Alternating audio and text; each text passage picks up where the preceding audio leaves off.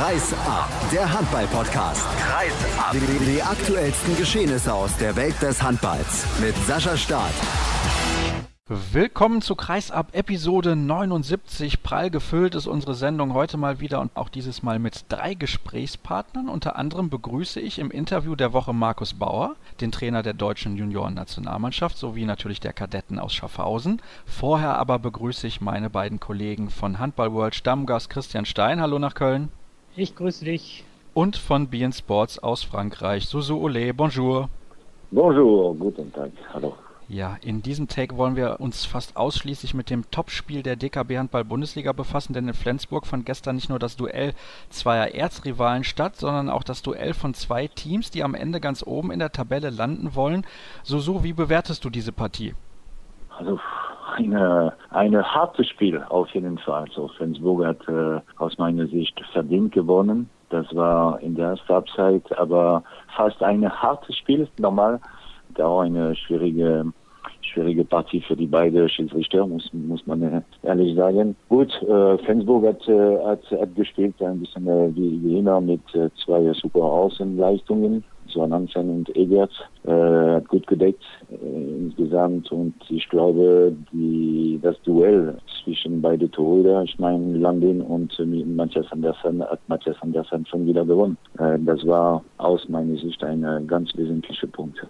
Du hast gerade gesagt, die Partie war nicht leicht für die beiden Schiedsrichter. Haben sie deiner Meinung nach eine gute Leistung geboten oder nicht? Gut würde ich nicht sagen. Schlecht auch nicht. Sie haben es schwer getan, so von Anfang an. Und das war ganz wichtig. In so ein Spiel mit, äh, mit so einer hitzigen Atmosphäre auch in der Halle ist das äh, unheimlich wichtig, das Spiel äh, gut anzufangen für die beiden Schiris. Das war nicht der Fall. Das war äh, sehr schwierig am Anfang mit äh, nicht komischen Entscheidungen, aber Duell überall auf dem Feld. Und das haben sie nicht in den Griff bekommen. Und, äh, und das Spiel war, äh, war dann sehr, sehr schwierig für die beiden. Aber okay, allgemein war auch keine, kein Skandal. Christian, wie bewertest du nicht jetzt die Leistung der Schiedsrichter, sondern insgesamt das Spiel? Ja, es war natürlich durchaus über weite Strecken noch recht eng, wobei äh, Flensburg wirklich die entscheidenden Punkte auf seiner Seite hatte. Die Leistung von Matthias Andersen hat äh, Susu schon erwähnt. Ähm, man muss allerdings auch sagen, gerade in der ersten Halbzeit, als Janis kam, hätte der THW das Spiel kippen können und da war dann aber auch diese Angriffsleistung vom THW einfach zu schlecht. Ich erinnere mich da, da hätte Kiel zum 11-11 ausgleichen können und dann unterlaufen Dufniak Schrittfehler. Das äh, sollte in so einer Phase dann eben nicht passieren. Es gab äh, diese doppelte Zeitstrafe von, von Wiencheck oder diese beiden Zeitstrafen von Wiencheck, wo man einfach sagen muss, da muss ein deutscher Nationalspieler auch einfach mal cleverer agieren und nicht so ungeschickt zu lang in der Abwehr. Und in der Summe reicht es dann gegen eine Mannschaft für Flensburg dann nicht mehr, wenn sich die Fehler in allen Mannschaftsteilen letztendlich so summieren. Was fehlt aus deiner Sicht dem THW Kiel im Moment, gerade nach dem Abgang von Aaron Palmerson und Philipp Jicher? Also wenn ich ehrlich bin, sehr strukturiert sah das im Angriff nicht aus. Ja, genau das ist das Problem. Das haben wir ja die letzte Saison auch schon öfters angemerkt, dass man sich beim THW viel zu sehr auf die individuelle Klasse der Spieler verlässt. Und von daher, ich vermisse beim THW weiterhin so ein mannschaftliches Spiel. Es ist sehr, sehr viel geprägt im Positionsangriff von Einzelaktionen oder dass man halt versucht, irgendwie an, am Kreis auf Toftanzen durchzustecken und dann irgendwie mit sieben Metern den Erfolg erzwingen will. Es fehlt da so diese, diese Variable im Angriff, wie sie dann Flensburg eben zeigt. Auch wenn der Rückraum vielleicht aufgrund der offensiven Kieler Decken nicht ganz so stark zum Einsatz kommt, dann über die Außen oder den Kreis noch ein bisschen mehr in petto haben und eben nicht so leicht auszurechnen sind. Jetzt hat wieder Susu Niklas Landin in einem ganz, ganz wichtigen Spiel keine Top-Leistung gebracht. Das läuft ihm so ein bisschen hinterher, oder? Ja, kein, keine gute Leistung, ja, kann man schon sagen. Ich bin äh, mir auch nicht sicher, dass, äh, dass Niklas äh, einen Parat gemacht hat. Also das war wirklich eine rabenschwarze Tag für, für den Däne. Gott sei Dank für, für den THW hat Katsigianis seine, seine Aufgabe also ordentlich gemacht, als er gespielt hat. Aber normal, äh, da in diesem Duell hat, hat äh, der SG gewonnen das war unheimlich wichtig. Ja, gut, äh, Niklas Landin ist auch neu in dieser Mannschaft. Er ist, äh, es war ein Torwart, aber er braucht auch ein bisschen Zeit, denke ich, um, um seine große Qualität zu zeigen. Das wird er auch machen. Aber das ist auch eine Zusammenarbeit mit der Deckung. Äh, schon wieder hat der THW mit einer 3-2-1 Deckung angefangen. Das hat auch in der in den äh, sechs, äh, sieben ersten Minuten funktioniert. Aber ob Niklas Landin damit klarkommt, weiß ich nicht. Diese Mannschaft braucht noch, äh, noch, noch Zeit und ich glaube, dass Alfred viel Arbeit vor, äh, vor ihm hat. Jetzt hast du gerade die Deckung des THW Kiel schon angesprochen. Gerade in den letzten 10, 15 Minuten gab es einige Zeitstrafen gegen die SG Flensburg-Handewitt. Trotzdem haben die immer wieder auch in Unterzahl Tore erzielt. In Überzahl also sehr viele Gegentore für Kiel. Wie kann das passieren aus Sicht eines Spielers? Vielleicht kannst du das mal ein bisschen erklären als ehemaliger Spieler. Ja, das stimmt. Das war, das war schon überraschend. Also das Spiel drei, vierzehn Stunden lang sah ganz genauso aus wie in Stuttgart vor zwei, drei Wochen da im, Super, im Supercup. Äh, Alfred hatte so entschieden, mit 3-2-1 Deckung zu, äh, zu anfangen und dann wahrscheinlich in der zweiten Halbzeit äh, wieder äh, 6-0-Wirkung. Das hat in Stuttgart sehr gut funktioniert, da Flensburg keine Mittel mehr hatte. Überraschend war die Entscheidung nach einer Auszeit, dass Alfred wieder 3-2-1-Deckung geordnet hat. Und äh, da, gerade da, also recht, hat, äh, hat Flensburg ganz schnell äh, Lösungen gefunden und zwar äh, in der Unterzahl. Also das war schon schon problematisch. Äh, ich fand, äh, dass die Deckung nicht so kompakt war und deswegen auch äh, am Wincheck und äh, das haben dann zweimal zwei Minuten bekommen. Also die Deckung sah nie so stabil aus, aber ich bin immer noch darin der Meinung, dass das Hauptproblem beim THW momentan der Angriff ist. Also sie spielen nie so gut wie vor ein paar ein paar Jahren. Wir haben den Duvniak noch nicht gefunden, der äh, vor zwei, drei Jahren wirklich überzeugt hat. Canelas spielt sein äh, eigenes Tempo und Marco Wien ist äh, trotzdem abhängig von den anderen. Nur Steffen Weinhold findet äh, die Lösungen. Ich würde auch ja, Stefan Weinhold öfter auf dem Feld sehen. Was sagst du denn generell dann zu den Abgängen? Jetzt auch Philipp Biecher. Du warst ja jetzt in dieser Saison noch nicht bei uns zu Gast. Das ist natürlich ein sehr, sehr wichtiger Führungsspieler gewesen für den THW Kiel. Auch in seiner Rolle als Athlet mit seinen Entscheidungen, die er auch getroffen hat auf dem Feld, nicht nur außerhalb des Feldes. Weil wir wollen jetzt nicht sagen, Philipp Biecher, der war nur Führungsspieler. Der war auch vor allem ganz, ganz wichtig für das Spielsystem des THW Kiel mit seiner Spielintelligenz. Glaubst du, dass der THW Kiel ihn da auch in dieser Rolle annähernd ersetzen kann?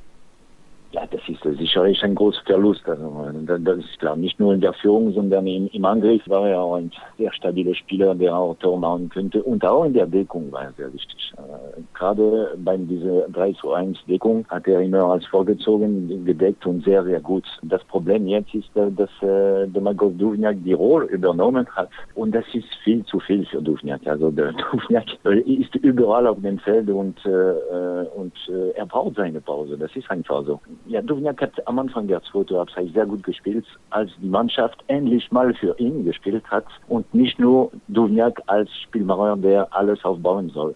Das war schon klasse in diese 15 Minuten, mehr nicht. Man fördert von Duvniak viel zu viel, denke ich. Also du glaubst nicht wirklich daran, dass das in dieser Saison richtig rundlaufen wird irgendwann beim THW? Normal, diese Mannschaft braucht Zeit. Das ist schon eine, eine, gewisse Qualität überall. Das ist nicht äh, das Problem. Äh, die Abgänge von äh, von äh, Palmerson, der wahrscheinlich der Spieler mit äh, unheimlich, also mehr Talent hatte als die anderen, die die, die, die, die Entscheidung fast allein getroffen äh, treffen könnte. Und sicher als Führungsspieler, das ist schon, schon bitter. Das ist ein äh, neuer THW, das braucht Zeit, ob äh, diese THW in, äh, in der Zukunft äh, genauso gut ist, wie der THW in den letzten 10, 15 Jahren ist, das weiß ich nicht. Jetzt haben wir sehr viel über den THW gesprochen, nicht ganz so viel über die SG Flensburg-Handewitt, Christian, und wir wollen nicht vergessen, wie gut auch die Flensburger selber gespielt haben. Gerade mit den schnellen Leuten, mit Lauge und mit Mogensen haben sie dann auch am Ende immer wichtige Lösungen gefunden gegen die Kieler Deckung, auch in Unterzahl. Wie schätzt du die Leistung der SG Flensburg-Handewitt insgesamt ein?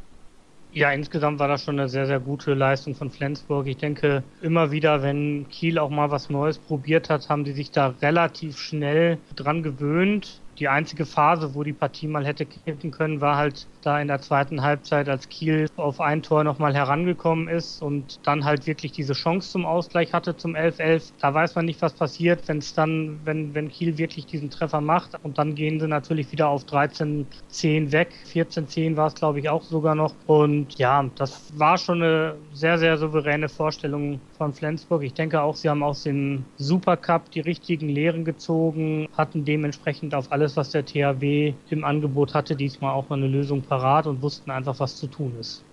Jetzt sind sie Tabellenführer der DKB Handball-Bundesliga. 6 zu 0 Punkte, genau wie die Rhein-Neckar-Löwen und die MT Melsungen, haben aber das beste Torverhältnis, ein Tor besser als die Rhein-Neckar-Löwen, die mit einem Tor in Magdeburg gewonnen haben und erst gegen Ende des Spiels zum ersten Mal überhaupt in Führung gegangen sind. Susu, ich weiß, du warst auf dem Rückweg und hast schon im Zug gesessen, hast das Spiel nicht gesehen, trotzdem ein paar Worte von dir zum Ergebnis, denn das war ein ganz, ganz wichtiger Sieg der Rhein-Neckar-Löwen ja, rein zu Ergebnis, das Spiel habe ich nicht gesehen, aber wenn man in Magdeburg gewinnt, das zeigt und das sagt auch sehr, sehr, sehr viel. Die Rhein-Neckar Löwen sind äh, immer noch ein großer Kandidat für den Titel. Muss man mit denen rechnen. Das ist äh, immer, immer, egal wann, immer ein großer Erfolg in Magdeburg zu gewinnen.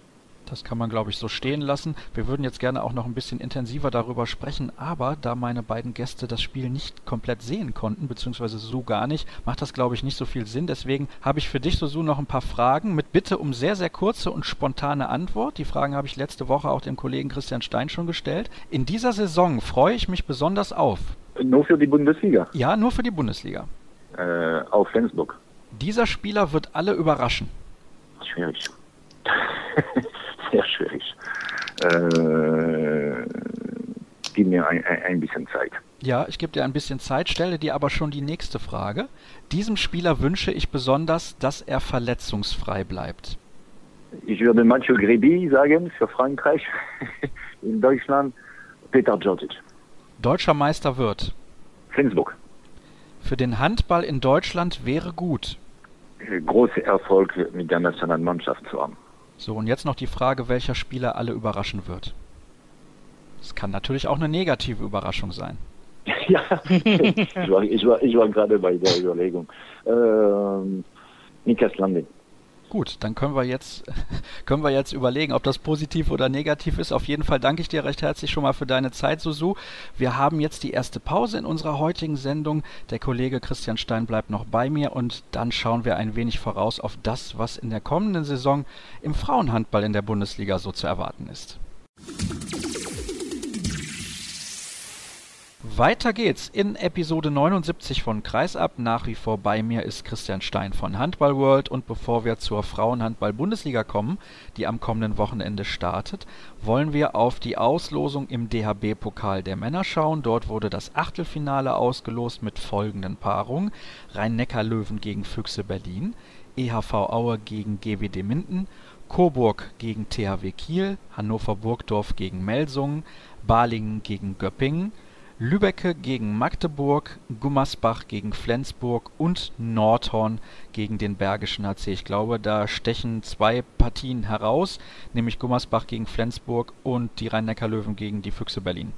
Ja, das kann man so sagen. Für mich ein bisschen besser noch äh, Rhein-Neckar-Löwen gegen Füchse Berlin, weil da sind dann wirklich zwei Mannschaften, die sich eigentlich fast auf Augenhöhe begegnen. Die Rhein-Neckar-Löwen als Vizemeister in der heimischen SAP-Arena mit Sicherheit klarer Favorit. In der anderen Partie auch Flensburg mit Sicherheit in der Favoritenrolle, aber gerade Gummersbach mit dem Heimvorteil könnte das zumindest mal eine spannende Partie werden. Man kann hoffen, dass Sport 1 dann wieder beide Partien irgendwie übertragen wird. Ja, schon sicher ist auf jeden Fall, dass wir einen Zweitligisten in der nächsten Runde haben mit Aue gegen Minden, auch wenn Minden ja nominell noch Erstligist ist, weil sie da als 16. im Lostopf der Erstligisten waren von der letzten Saison und deswegen kein Heimspiel zugesprochen bekommen haben. Ansonsten Hannover gegen, gegen Melsungen sollte auch vielleicht eine Partie sein, wo man nochmal hinschauen muss. Melsungen kann wirklich überzeugend spielen, kann sich allerdings auch immer mal wieder ein paar schwächere Leistungen erlauben. Äh, Balingen gegen Göppingen, schönes Südderby. Die anderen Partien, in Lübbecke gegen Magdeburg, ist, glaube ich, für mich ein relativ deutliches Verhältnis für den SCM. Ja, Nordhorn Bergischer HC bin ich sehr gespannt. Nordhorn sehr schwach in der zweiten Liga gestartet. Da bin ich mal gespannt, wie man da gegen den Bergischen HC sich präsentieren wird. Der Fokus wird aber beim Nordhorn mit Sicherheit eher in Richtung Ligabetrieb dann gelegt werden und der Pokal ist einfach nur Zugabe. Das gleiche für Coburg gegen Kiel. Wird mit Sicherheit auch mal eine Möglichkeit sein, die tolle Stimmung da in dieser Coburg Arena live von einem TV mitzuerleben. Auch das wäre mal interessant, auch wenn es dann wieder nur ein THW-Spiel ist und äh, vielleicht auch recht deutlich wäre. Aber ich denke, auf diese Halle werden wir uns in Zukunft mal freuen können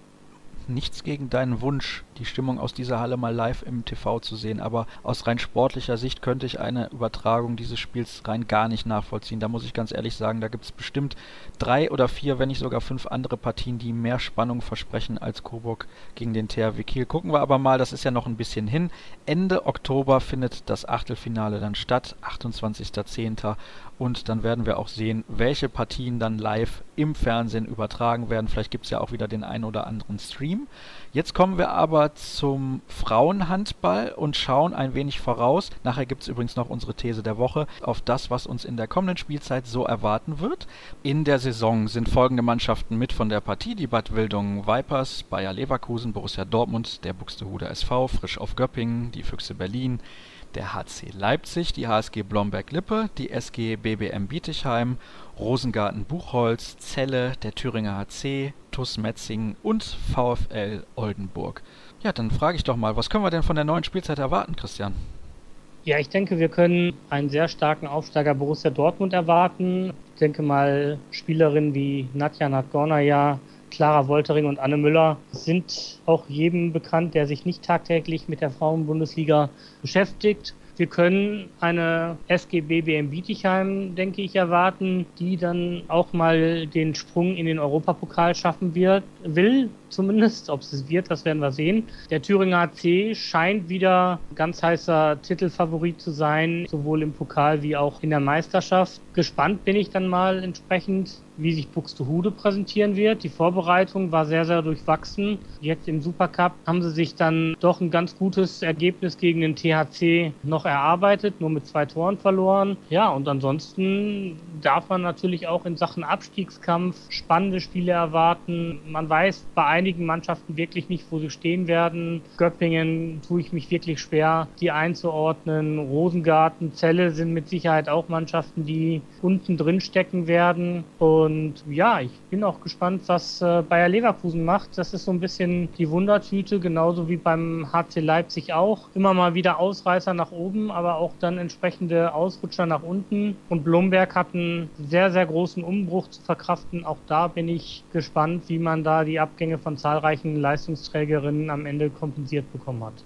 Wir können jetzt hier nicht über jeden Verein im Detail sprechen, dazu fehlt uns die Zeit, das würde sonst komplett ausufern. Dann wollen wir das mal so machen. Wir unterteilen das mal in drei Regionen. Welche Mannschaften siehst du als Favorit auf den Titelgewinn? Welche werden wahrscheinlich im Mittelfeld landen und wer muss sich Gedanken machen, ob er in der kommenden Saison noch in der Bundesliga mit dabei ist?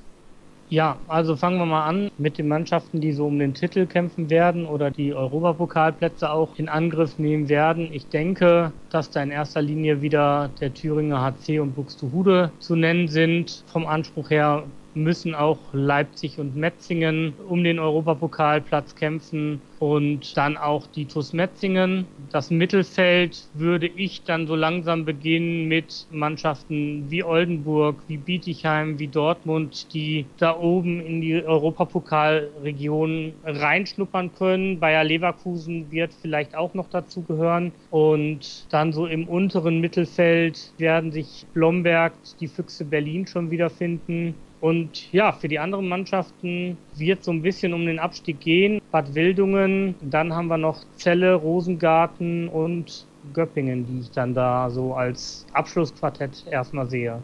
Ich hoffe, ich habe jetzt keinen vergessen. Ich muss ganz ehrlich sagen, bei den ganzen Namen wüsste ich jetzt nicht mehr, ob du einen vergessen hast. Aber soll jetzt nicht so wichtig sein, sondern wir wollen mal schauen auf ein paar Spielerwechsel. Nenn uns doch mal die, ich sag mal, Top 5 Spielerwechsel, wo du sagst, ja, diese Spielerin müssen wir in der kommenden Saison auf jeden Fall im Auge behalten. Also ich denke mal im Auge behalten, ich habe vorhin schon Dortmund gesagt, Clara Woltering ist zurück in der Bundesliga, von Buducnos Podgorica gekommen als zweifache Siegerin der Champions League Beim Thüringer C in erster Linie Elisa Buzeski, rumänische Nationalspielerin, Jahrgang 93, wirklich ein herausragendes Talent kann man schon nicht mehr sagen, sondern wirklich eine gestandene Nationalspielerin, wo man sich drauf freuen kann. Ja, wen haben wir, wen haben wir noch? Äh, Bietigheim hat extrem den Kader aufgerüstet, wieder mal oder umgestellt. Auch da denke ich mal Susan Müller zurück in der Liga mit Fabiana Diniz, eine Kreisläuferin als noch amtierende Weltmeisterin in der Mannschaft. Ja, das sind so, sind so mal vier Namen, wo man ein Auge drauf haben sollte. Einen hast du dann noch frei. Einen habe ich noch frei. Ja, ich glaube, da geht mein, mein Blick dann zu Bayer Leverkusen und da dann auf die linke Außenbahn, wo nämlich von Rosengarten Nina Schilk gekommen ist. Gilt als sehr, sehr schnelle und abschlusssichere Spielerin. Und ich glaube, gerade wenn ich mir die Probleme, die wir in der deutschen Nationalmannschaft auf Linksaußen die letzten Jahre hatten, anschaue, ich glaube, auch da sollte Jakob Westergaard mal das ein oder andere Spiel beobachten. Ja, da hast du den Namen gerade schon angesprochen, wo wir dann auch zu diesem Thema kurz kommen wollen. Hatte ich eben gar nicht erwähnt bei den Themen, auf die wir schauen. Jakob Westergaard soll einen Co-Trainer aus der Bundesliga zur Seite gestellt bekommen. Was sagst du denn dazu? Also Krowitzki, der Trainer vom VfR Oldenburg, hat bereits abgesagt. Ich muss ganz ehrlich sagen, das Ganze kommt mittlerweile irgendwie nach Farce gleich. Na gut, offiziell hat er ja schon eine Co-Trainerin mit Grit Jurak. Letztendlich im Interesse des deutschen Handballs ist es ja nie verkehrt, wenn sich die Liga auch irgendwie um die Belange der Nationalmannschaft äh, Sorgen macht. Und natürlich ist Jakob Westergaard neu, kennt die Bundesliga noch nicht so aus dem FF, wie das vielleicht auch die normalen Bundesliga-Trainer kennen. Wenn wir jetzt auf die Frage kommen, wer kommt denn dafür in Frage? Angesichts der, der Überlegungen, dass Leute wie Dirk Leun, André Fuhr und Herbert Müller als Kandidaten für das Bundestraineramt im Gespräch war, glaube ich nicht, dass sie dann für die Co-Trainerrolle unbedingt zur Verfügung stehen werden. Leszek Krowitzki hat abgesagt, der ja schon mal interimsweise auch die deutsche Nationalmannschaft betreut hatte vor etlichen Jahren. Und dann darf man gespannt sein, wer da letztendlich diese, diese Rolle übernimmt lassen wir es uns mal auf uns zukommen. Aber ich denke mal, Handball ist ein Teamsport und wenn da jeder im Wohle für das Endergebnis da seine Kompetenzen einbringt, kann das nicht schlecht sein. Ich erinnere mich damals, bevor Heine Jensen angefangen hat, gab es ja auch so ein Quartett mit äh, damals Dietmar Schmidt, Dirk Leun, Renate Wolf und Heine Jensen, die dann auch zum Wohle der Nationalmannschaft die Kräfte einfach gebündelt haben. Schauen wir mal, was daraus wird. Dann stelle ich dir jetzt mal eine Frage, die du bitte nur mit Ja oder Nein beantwortest. Kann das mit Jakob Westergaard als Bundestrainer noch gut enden? Kann mit Sicherheit, ich sage aber Nein. Okay, das ist eine klare Aussage. Dementsprechend haben wir das Thema dann auch abgehakt bzw. machen das und wir kommen noch abschließend zu unserer These der Woche. Die lese ich dir jetzt mal vor und dann kannst du deine Meinung dazu noch äußern. Ich stelle mal die These auf, dass die deutschen Mannschaften langfristig in der Männer Champions League wieder eine bessere Rolle spielen werden, da aufstrebende Clubs wie Vardar Skopje oder Paris Saint-Germain von einem Großsponsor abhängig sind und die Vergangenheit uns gezeigt hat, wie kurz die Erfolgsgeschichte solcher Clubs sein kann. Ja, ich glaube daran, dass die Bundesliga eine Rolle spielen kann, eine bessere Rolle spielen kann. Ich glaube aber auch, dass die Bundesliga sich dahin verändern muss, dass dann auf Dauer nur noch 16 Mannschaften in der HBL spielen werden, weil der Spielmodus einfach, wie er jetzt in der Champions League ist, auf Dauer nicht für einen Bundesligisten durchführbar ist. Hältst du das für realistisch, dass die Bundesliga auf 16 Teams verkleinert wird? Kann ich mir ehrlich gesagt überhaupt nicht vorstellen. Ich halte es für eine Notwendigkeit, gerade wenn ich sehe, dass die Liga jetzt auch jetzt erst am, am Wochenende von Stefan Kretschmer für den neuen Modus im DAB-Pokal kritisiert wurde. Es gab in den Vorwochen schon entsprechende Ankündigungen und ich glaube, dass es auf Dauer hin wird es irgendwie eine Veränderung geben müssen und die kann letztendlich nur dazu führen, dass man entweder die Bundesliga verkleinert oder entsprechend Top-Teams wie ein THW Kiel oder so erstmal im Grunddurchgang außen vor vorlässt und dann hinterher erst in irgendwelchen Meisterplayoffs oder so wieder hinzunimmt. Ansonsten wird das nicht machbar sein. Du hast gesagt, Erfolgsgeschichten von Mäzen sind halt sehr kurzfristig, aber überall kommt halt irgendwo ein Mäzen aus den Löchern. Ja, wir haben in den 90er Jahren, in den Anfang 2000er Jahren haben wir diese spanische Liga gehabt, wo wir Portland, San Antonio, Ciudad Real hatten. Wir hatten jetzt Metallurg Skopje Im Moment haben wir dann halt die Mäzenaten in Paris, in Kielce, bei WADA und noch bei einigen anderen Vereinen. Und wenn die dann vielleicht weg sind, dann kommt der nächste Mäzen irgendwo aus den, aus den Startlöchern. Also von daher wird eine Dominanz der Bundesliga am Ende nur wieder zurückkommen können, wenn sich die Bundesliga neu aufstellt. Ich glaube nicht, dass das passieren wird, denn das System in Deutschland ist so eingefahren, beziehungsweise so lange schon so, wie es jetzt im Moment ist, dass da Änderungen nur schwer vorgenommen werden können, beziehungsweise sich die Verantwortlichen auch schwer tun, da etwas zu ändern. Aber das müssen wir natürlich abwarten, denn wer weiß, wenn man jetzt jahrelang kein Europapokalfinale mehr erreicht, dann macht sich die Liga eventuell wieder Gedanken, ob sie nicht da doch etwas ändern sollte.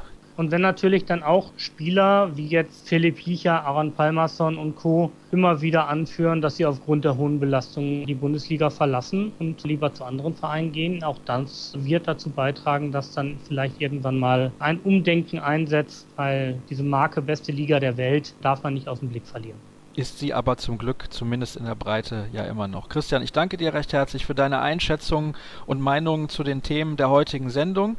Das war's aber noch nicht, denn ich habe ja noch einen Interviewgast und das ist Markus Bauer, der Trainer der Kadetten Schaffhausen bzw. der deutschen Junioren-Nationalmannschaft. Der hat einige interessante Sachen zu sagen, deswegen lohnt sich das dranbleiben auf jeden Fall. Auch heute haben wir wieder einen Gast für euch, den jeder Handballfan kennen sollte, hauptsächlich als ehemaligen Spieler. Er war zweimal Handballer des Jahres, Weltmeister, Europameister, Deutscher Meister und so weiter. Ich könnte noch etliche Titel aufzählen. Mittlerweile ist er Trainer und hat gleich zwei Mannschaften unter seinen Fittichen, die Kadetten Schaffhausen und die deutsche Junioren-Nationalmannschaft. Markus Bauer ist bei mir. Schönen guten Tag. Hallo. Ja, bevor wir zum Sportlichen kommen, waren Sie eigentlich in diesem Sommer auch im Urlaub? Ähm, ja, am Pfingsten. Ansonsten war nicht viel Möglichkeit. Also wir hatten die Saison beendet äh, Ende Mai und ähm, dann war, war glücklicherweise sind die Pfingstferien so reingefallen, dass dass wir alle mit der Familie zusammengehen konnten. Ja. ja, dann hoffe ich doch mal, dass Sie trotzdem ausreichend Kraft tanken konnten für die neue Saison. Ist das denn mit dem Tagesgeschäft als Trainer in Schaffhausen jetzt die optimale Lösung mit der Ruhe, ich sag mal in Anführungsstrichen, die man in der Schweiz hat? Auch nicht immer diese ganz weiten Wege mit Reisen bis Flensburg oder bis nach Göppingen? Ja, das stimmt schon. Das ist schon ein Vorteil, wenn man, äh, wenn die weiteste Auswärtsfahrt drei Stunden ist, dann ist das schon sehr angenehm. Der Schweizer Handball ist ja nicht wirklich präsent in Deutschland, das muss man glaube ich sagen. Wie präsent ist denn der Handball in der Schweiz selbst, wo Fußball und Eishockey ja eigentlich den Ton angeben?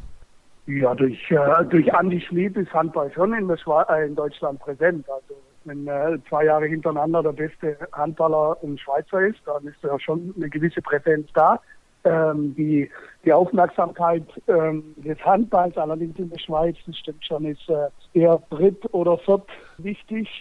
Und dementsprechend spiegelt sich das auch ähm, in, der, in der Runde bei den Zuschauern wieder, wo also recht, recht wenig Zuschauer denn da sind. Erinnert man sich da gerne mal zurück an die Bundesliga oder vermisst das sogar dann vielleicht ein bisschen? Ja, das ist, äh, ich, ich, ich bin froh, dass ich das jetzt habe, diesen Job und auch mit der Champions League in Schaffhausen auf höchster, auf höchster Ebene arbeiten darf. Und, und dann weiß man ja, was einen erwartet. Und ich gehe jetzt auch nicht in die, in die Halle jedes äh, Spiel und erwarte, dass die Bums voll ist. Also das, äh, das mache ich nicht. Und ich freue mich äh, an der Arbeit und freue mich auch äh, momentan, wie wir spielen. Und, und das ist, das ist, denke ich, das Wichtigste als erstes, dass, dass man Spaß an dem hat, was man macht. Wenn wir das jetzt noch ein bisschen weiter vergleichen mit dem Handball in Deutschland, was funktioniert denn besonders gut in der Schweiz im Handball und was vielleicht nicht so gut? Ja, wenn man das jetzt mit der Spitze misst, dann ist natürlich das Gefälle innerhalb der Liga ist schon recht groß. Also die, die Spitzenteams, die haben schon ein sehr gutes Niveau, ähm, was jetzt, ähm, sagen wir mal, die, unsere, unser Team würde jetzt in der, in der Bundesliga im Mittelfeld gut mitspielen können. Aber dann gibt es eben auch Mannschaften, die so neunter, zehnter Stelle sind in der Liga, die haben dann eben das Niveau eines Drittligisten. Und das ist schon ähm, dann ein großes Gefälle. Wobei man auch sagen muss, dass eben, das haben wir vorher angesprochen, mit der, die Fahrstrecken relativ kurz sind. Das bedeutet auch, dass, das, dass der Handball sehr im deutschsprachigen Raum äh, der Schweiz ist und dementsprechend auch gar nicht so viele Handballer gibt, wie es eben in Deutschland der Fall ist. Ja, das ist schon äh, der wichtigste Unterschied an sich äh, zu Deutschland. Also das, das oder das, was vielleicht äh, ja, einer, der in Deutschland auf höchster Ebene gespielt hat, was der am meisten vermisst, dass diese Ausgeglichenheit in der Liga und aber auch dann eben die, ja, der gewisse Druck, der da ist, den man sich ja auch gerne stellt, äh, an jedem Wochenende in den, in den vollen Hallen bestehen zu müssen. Jetzt haben Sie eben die Champions League schon kurz angesprochen. Was ist denn drin für Ihren Verein in der Champions League in dieser Saison? Pf, was ist denn drin? Ja? Ähm, die Erwartungshaltung ist schon so, dass wir in die, und die ersten beiden wollen, um eben diese Chance des K.O.-Spiels, um ins, ins äh, 16. Finale oder was, äh, was dann, also um die Runde weiterzukommen. Und das ist ja von den Gegnern jetzt äh, nicht so der, der Leckerbissen, wobei alle Mannschaften wirklich äh, gute Teams haben und das auch schwierig ist. Also wenn man jetzt die Namen so liest, dann denkt man, das ist sicherlich machbar. Wenn man dann aber weiß, wer da überall oder wer wo spielt, dann weiß man auch, dass es äh, dass zwischen Platz 1 und, äh, und 4 wird kein großer Unterschied sein. Um mal den Bogen jetzt ein bisschen zu spannen und auf Ihre Tätigkeit als DHB Juniorentrainer zu kommen, mit wem ist der Austausch denn intensiver? Mit Rolf Brack oder mit Dago Sigurdsson? Das ist öfter sehen tue ich momentan äh, Rolf Brack, weil der natürlich auch bei den Spielen ist. Ähm, aber der Austausch ist, ist, ist mit den jetzt direkt mit Dagor der Fall, aber nicht in jetzt in einer bestimmten Regelmäßigkeit, aber durch die Zusammenarbeit eben, die herrscht zwischen mir und Axel Kromer und Axel Kromer denn zu Dagor Sigurdsson ist da eben sehr enger Kontakt. Also sicherlich enger als äh, beim Rolf Brack. Ist denn dieser dritte Platz bei der WM in Brasilien jetzt als Erfolg zu bewerten? Welches Fazit ziehen Sie da? Absolut, absolut. Riesenerfolg. Es war jetzt mit dieser, mit dieser Mannschaft eben bei fünf großen Turnieren die fünfte Medaille, die diese Truppe geholt hat, in immer wieder unterschiedlichen Formationen, Aufstellungen, sodass man also ganz klar sagen kann, dass die, die Qualität dieses Jahrgangs äh, absolute Weltklasse ist. Und ja, und wenn man dann sieht, dass aus diesem Jahrgang schon zwei Spieler fest im A-Team bei Davor sind, mit Drucks und Wiede, ähm, weitere Spieler schon ihre ersten ähm, Einsätze bei Quali-Spielen hatten, mit äh, mit Kunkel und mit äh, Ernst ein Haufen B-Länderspiele schon vorhanden sind, ist das, ist das schon eine, eine, richtig gute Qualität. Und man muss auch bedenken, dass wir jetzt, sagen wir mal, vom EM, äh, vom Europameister letzten Jahr hatten wir sechs Spieler gar nicht dabei oder sieben. Sondern äh, da waren eben, wie gesagt, teilweise schon welche im A-Team, andere verletzt und, und, trotzdem waren wir wieder im Halbfinale und hat das dann knapp verloren gegen Dänemark. Also für uns oder für das ganze Team ein Riesenerfolg. Wie wichtig sind denn die Titel dann überhaupt? Ist das wichtig, da Titel abzuräumen bei solchen Turnieren? Weil daran kann man ja nicht wirklich den Erfolg der Entwicklung eines Spielers messen. Wieso nicht? Wieso kann man das nicht messen? Ja, weil im Endeffekt die Arbeit im Juniorenbereich ja darauf abzielt, dass die Spieler gerade im Seniorenbereich dann hinterher erfolgreich spielen sollten. Mhm. Wenn das nicht abhängig ist, dann macht Frankreich was falsch, weil die sind in der U17 äh, EOF-Sieger, in der U19 äh, Jugendweltmeister, in der U21 Juniorenweltmeister und bei den Männern, wenn ich da nicht ganz falsch liege, auch noch Weltmeister. Also scheint hier was, dann scheint es ja nicht wichtig zu sein, wenn die Entwicklung unten ähm, erfolgreich ist, dass es oben dann nichts damit zu tun hat. Also die haben mal im Männerbereich alles gewonnen, was es zu gewinnen gibt. Aber es war, wenn wir jetzt mal zehn Jahre, zwölf Jahre zurückblicken, da hat der DHB auch im Juniorenbereich sehr, sehr erfolgreich gearbeitet und auch Titel gewonnen. Aber mhm. irgendwie hat das mit der Anschlussförderung dann nicht so gut geklappt. Ja, man kann das sich immer so zurechtlegen, wie man es braucht. Ähm, Fakt ist, dass, dass wir ähm, immer viele gute Handball haben, eine gute Ausbildung und, und dann haben wir eben auch das kleine Problem, dass wir die beste Liga der Welt haben, wo es einfach für einen 17-, 18-, 19-Jährigen sehr schwer ist, da einen Fuß reinzukriegen. Und wenn man jetzt gerade mal diesen Jahrgang, der bei der Europameister äh, Weltmeisterschaft in Brasilien Bronze geholt hat, nimmt, dann haben wir da eben von den 16, die dabei waren, locker 10, die erste und zweite Liga spielen und spielen und Stammplätze haben. Also von dem her ist der Weg, den wir jetzt ähm, da eingeschlagen haben, für mich absolut richtig. Was können denn die jungen deutschen Spieler besonders gut oder woran fehlt es vielleicht generell noch ein bisschen? Ja, das ist ja, ist auch das ist ja, da muss man ja immer einen Vergleich sehen zu dem, was gegenübersteht, im gleichen Alter. Also man kann ja jetzt nicht irgendwie vergleichen mit Älteren oder Jüngeren oder meinen, der war damals besser, sondern das, wenn man das ähm, gegenüber vergleicht, dann, dann äh, fehlt uns momentan äh, nichts gegenüber den anderen Top-Nationen im gleichen Alter. Ja? Jetzt äh, ist eben das, was wir vorher besprochen haben mit der Anschlussförderung, das ist eben oft der Knackpunkt. Die Dänen, Franzosen, Schweden, die spielen eben mit 18 in ihrer ersten Liga und haben da internationale Einsätze, Europapokal und Champions League. Und das äh, haben eben nicht viele Deutsche hier. Und da sind wir ja schon froh, wenn die eben das Tagesgeschäft Bundesliga mit vielen Spielanteilen durchleben dürfen, dann äh, ist das äh, eine, ein wichtiger Entwicklungsschritt, gerade im Alter zwischen 19 und 22.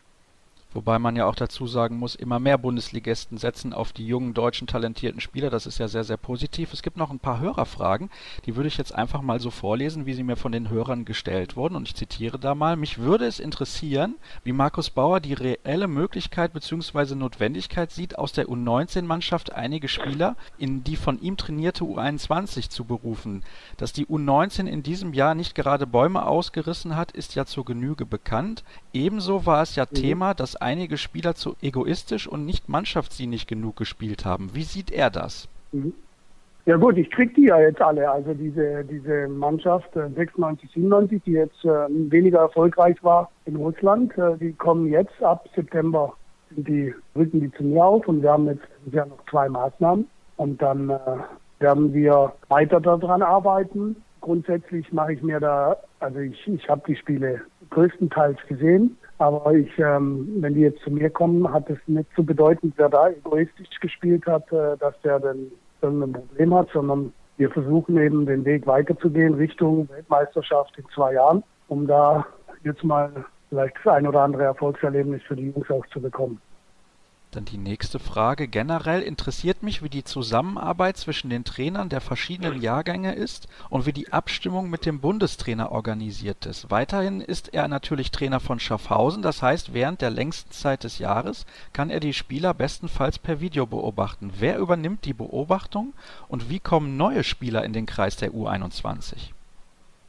Also grundsätzlich ist es mal immer gut, äh, wenn man wenn man eben diese Möglichkeiten hat über unsere über diese Internetstreams, äh, die uns zur Verfügung stehen, alle Spiele der Bundesliga, alle Spiele dritte Liga, also quasi die Spieler, die für uns interessant sind und die jetzt auch in der Phase eine wichtige Entwicklung weiter vorantreiben, dass die äh, beobachtet werden. Und das eben nicht nur, wenn man mal einmal zufällig in der Halle ist, sondern über einen längeren Zeitraum, nämlich alle Spiele immer wieder begucken kann und, äh, und verfolgen kann. Und da natürlich auch dann ähm, der enge Zusammenarbeit immer mit dem, mit dem nächsten Trainer. Also bei mir ist jetzt der Kontakt eben zu Dagur Sigurdsson äh, mehr als jetzt zu Klaus-Dieter Petersen, der die Jüngsten macht als Beispiel. Wobei jetzt mit Blackie Schwarzer eben und dessen, weil alle zu uns kommen oder zu mir kommen jetzt, äh, sehr eng ist und da viele Infos an mich gehen und, und der Kontakt eben ganz, ganz, ganz eng ist. Also das ist